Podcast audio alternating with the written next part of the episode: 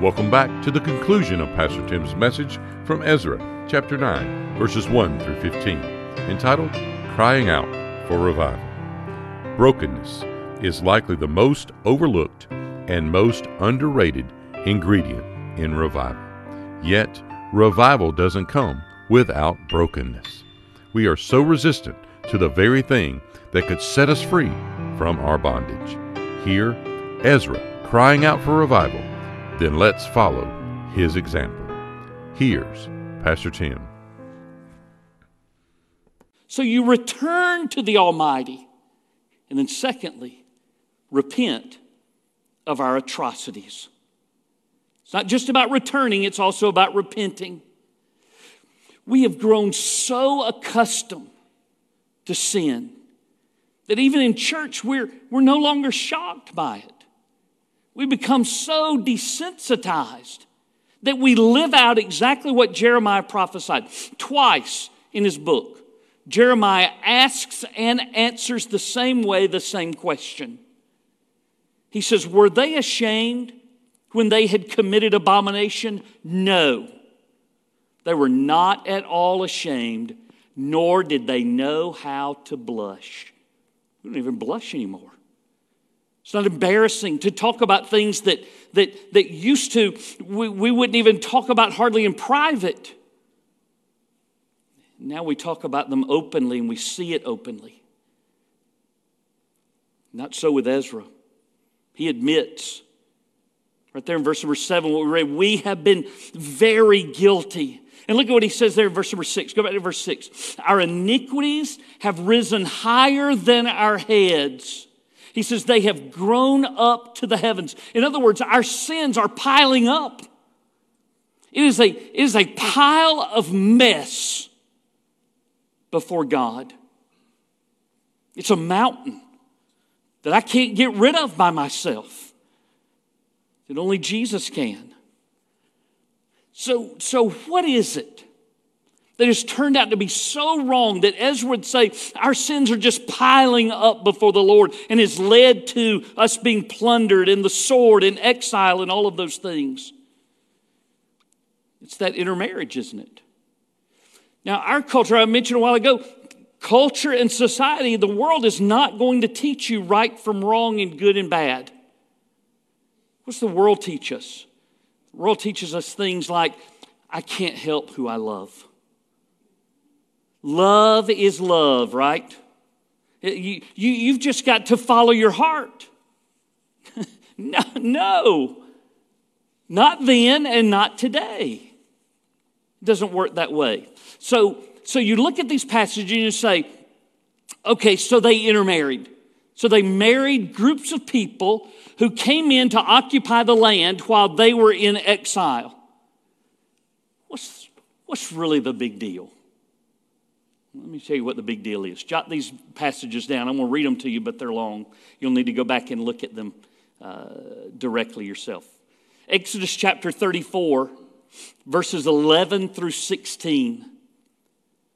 God told them specifically, He says, Observe what I command you this day. Behold, I'm driving out from before you the Amorite and the Canaanite and the Hittite and the Perizzite and the Hivite and the Jebusite. Sound familiar? You've, already, you've read that in, in Ezra, right? He says, Take heed to yourself, lest you make a covenant with the inhabitants of the land where you are going, lest it be a snare in your midst. But you shall destroy their altars, break their sacred pillars, and cut down their wooden images. For you shall worship no other God. For the Lord, whose name is jealous, is a jealous God, lest you make a covenant with the inhabitants of the land, and they play the harlot with their gods and make sacrifice to their gods, and one of them invites you, and you eat of his sacrifice, and you take of his daughters for your sons, and his daughters play the harlot with their gods, and make your sons play the harlot with their gods. This is not a racial corruption as somebody might say. It's not about that. It is moral corruption. When you go and you intermarry with these that do not have like faith, it is far more likely that you are going to be drawn away from the Lord than you're ever going to bring them to yourself. That's why we always warn young boys and young girls against, we used to call it missionary dating, you know? I mean, they're cute and all. They just don't love the Lord, but I can change them. Don't do that. That's exactly what he's talking about here. Write this one down Deuteronomy chapter 7, verses 2 through 4. God says, You shall make no covenant with them or show mercy to them, nor shall you make marriages with them. You shall not give your daughter to their sons, nor take their daughter for your son, for they will turn your sons away from following me to serve other gods. So the anger of the Lord will be aroused against you and destroy you suddenly. Why can't you just say, I'm just going to follow my heart?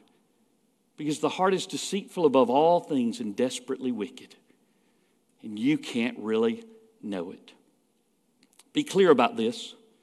God made it clear in His Word what His standard is concerning marriage for these folks. And by the way, that hasn't changed. His standards are not changing.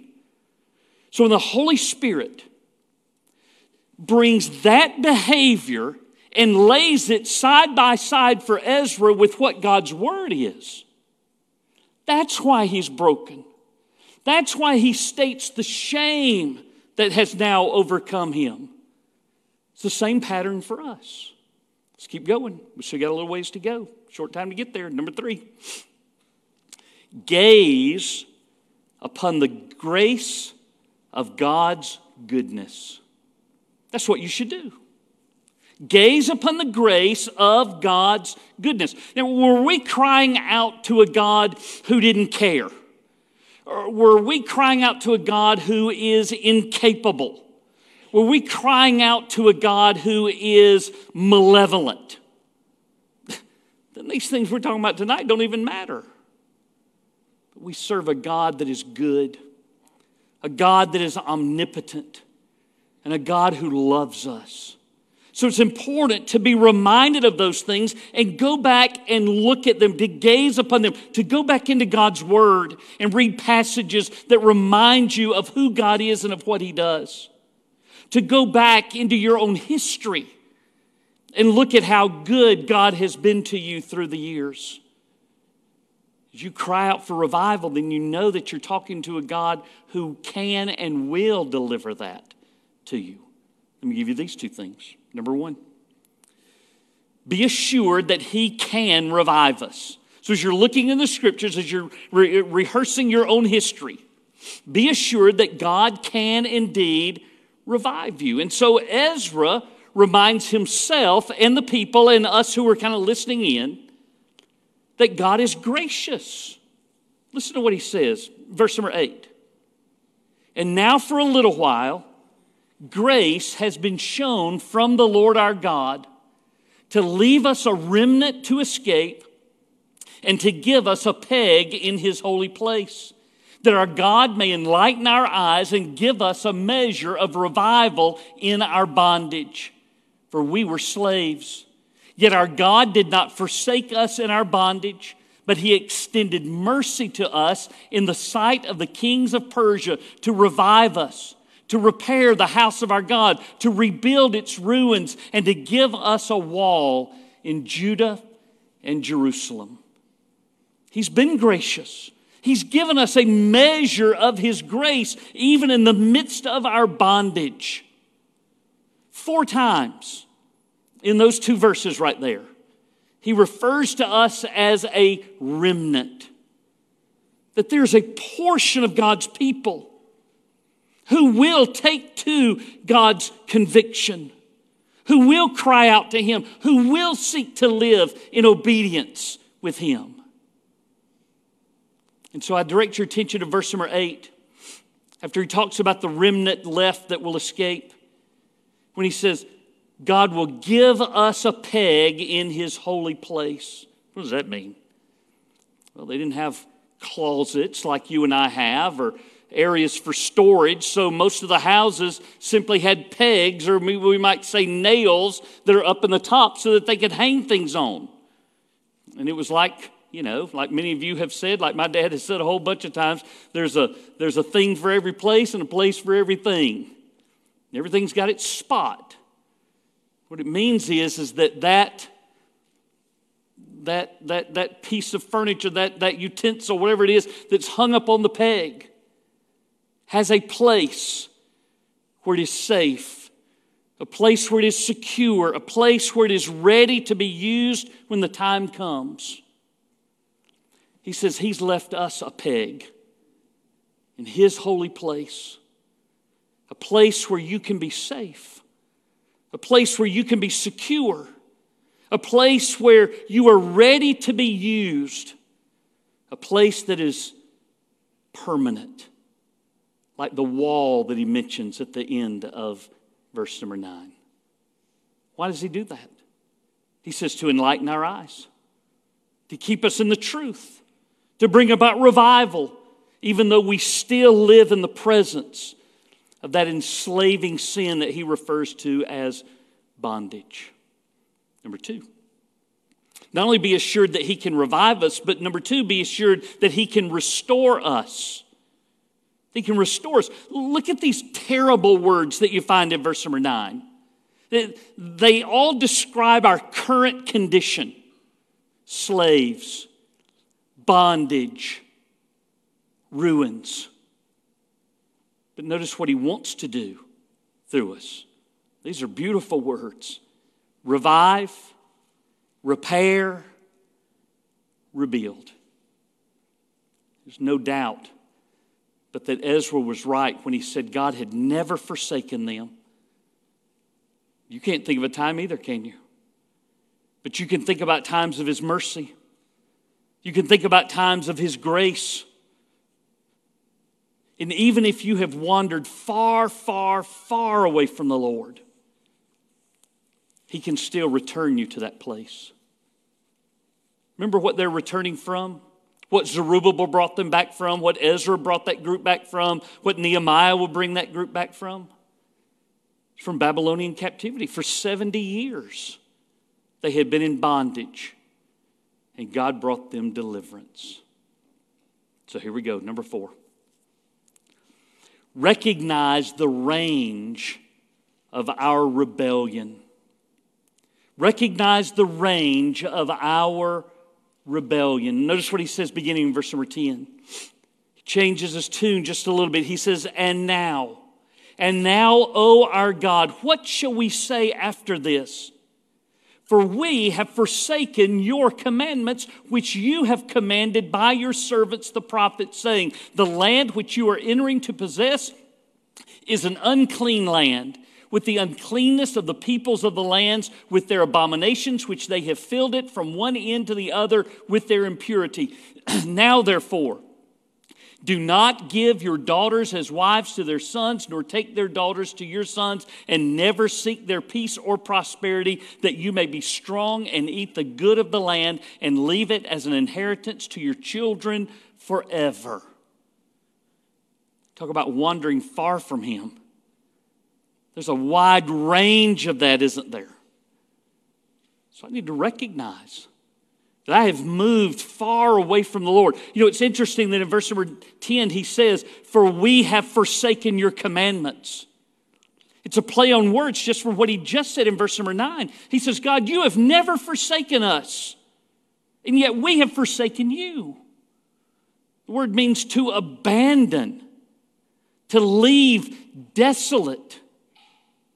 That's what we've done. God's never done that for us, but we have done that for him. How? Two ways. Number one, we have forsaken his commands. That's exactly what he says in verse number 10, isn't it? We have forsaken, we have abandoned his commandments, thinking that we know better. It's like the dog who keeps digging out from under the fence so that he can get outside the parameters that you've set there for his safety. We do that. We try to get away from what God has given us to do. We've forsaken his commands, but number two, we have forsaken our cleanliness.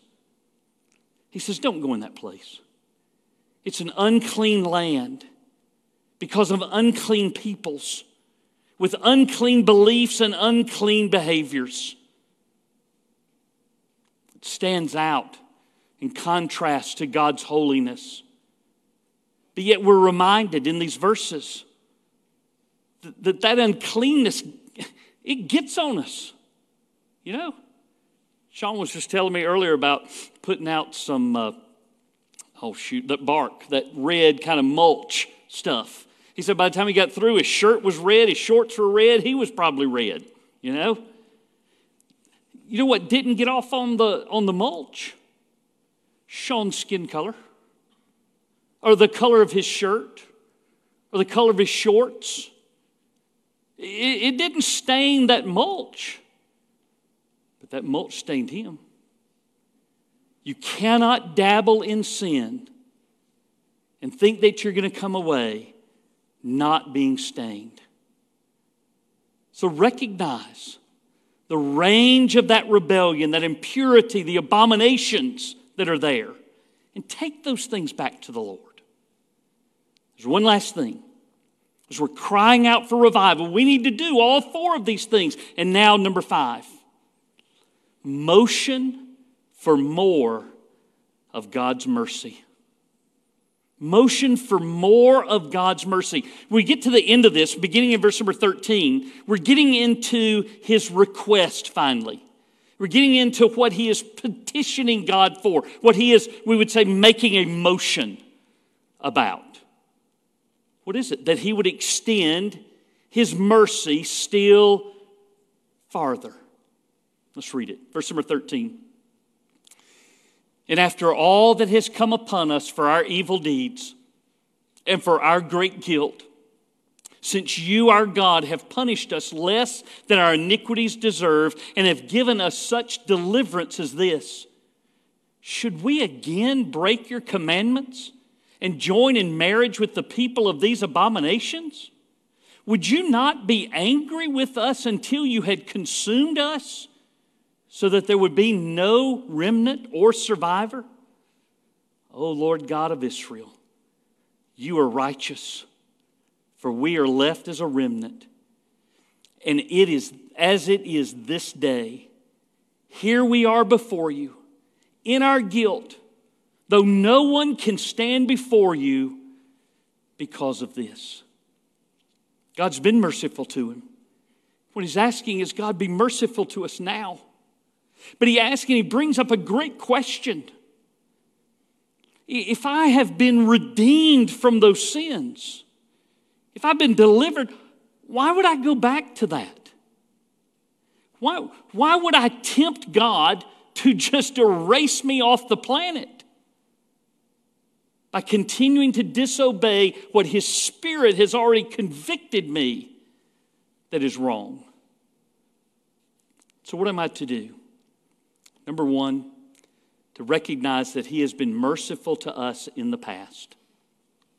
That's what, that's what Ezra's reminding God of. He's, he's inviting those that are listening to him, he's inviting us to, to be reminded that God has dealt graciously and mercifully in our past. I mean, even in the 70 year exile, it's still exactly what, what Ezra talks about. You have punished us less than what our iniquities deserve. Can anybody testify to that? God has been far more merciful to me than I deserve. He has never given me what I deserve. Instead, in mercy and grace, He continues to offer me deliverance.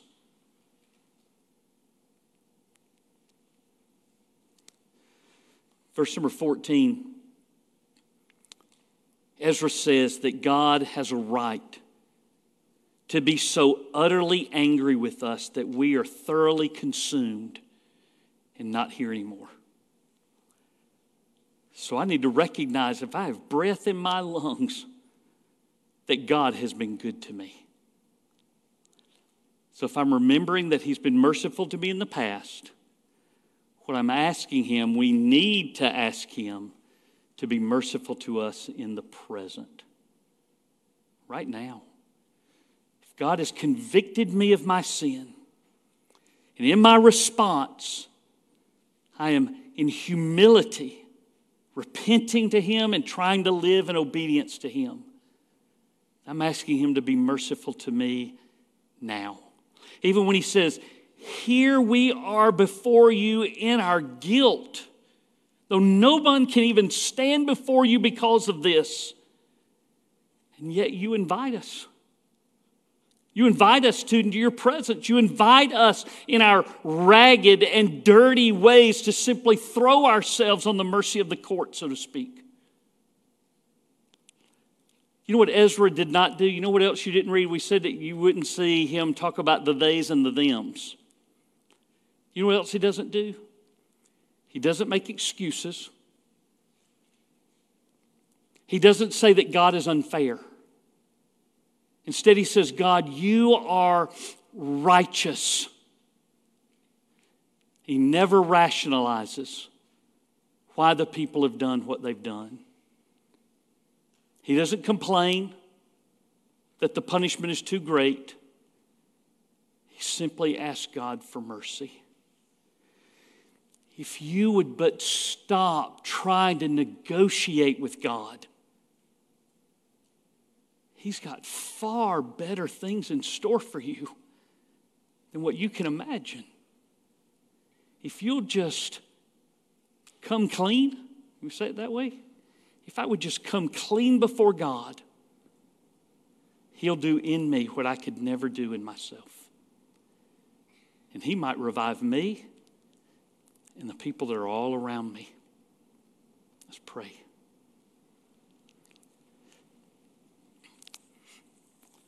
This message resonates with me. Maybe it does with you. In fact, maybe there's something specific that God just, I mean, in the midst of the service, in the midst of His Word, I mean, it's exactly what we're talking about. Maybe the Spirit of God took this portion of the Word of God, has brought conviction to your heart. What do you do? You go to Him, right? That's where I want to help you. If I can help you with that, I want to. Truth of the matter is, is that you don't need me. He invites you to come into His presence. And you can confess, and you can receive forgiveness, and you can be restored, and you can be revived. I simply call you to the altar. Lord, this is your moment. Revive your people. We desperately need your hand of work. Except you do it, we'll never be able to manufacture it. Revive us, O Lord. In Jesus' name I pray. Amen. If you want to... This year at Britt David, we would like to challenge you to join us in reading through the Bible in a year. This is a great and rewarding way to start your day. If you would like a copy of the reading plan, you can request a copy at church office at brittdavid.org. Pastor Tim would love to connect and share with you about a personal relationship with Jesus Christ and how you can know that you know that Jesus is your Savior and Lord.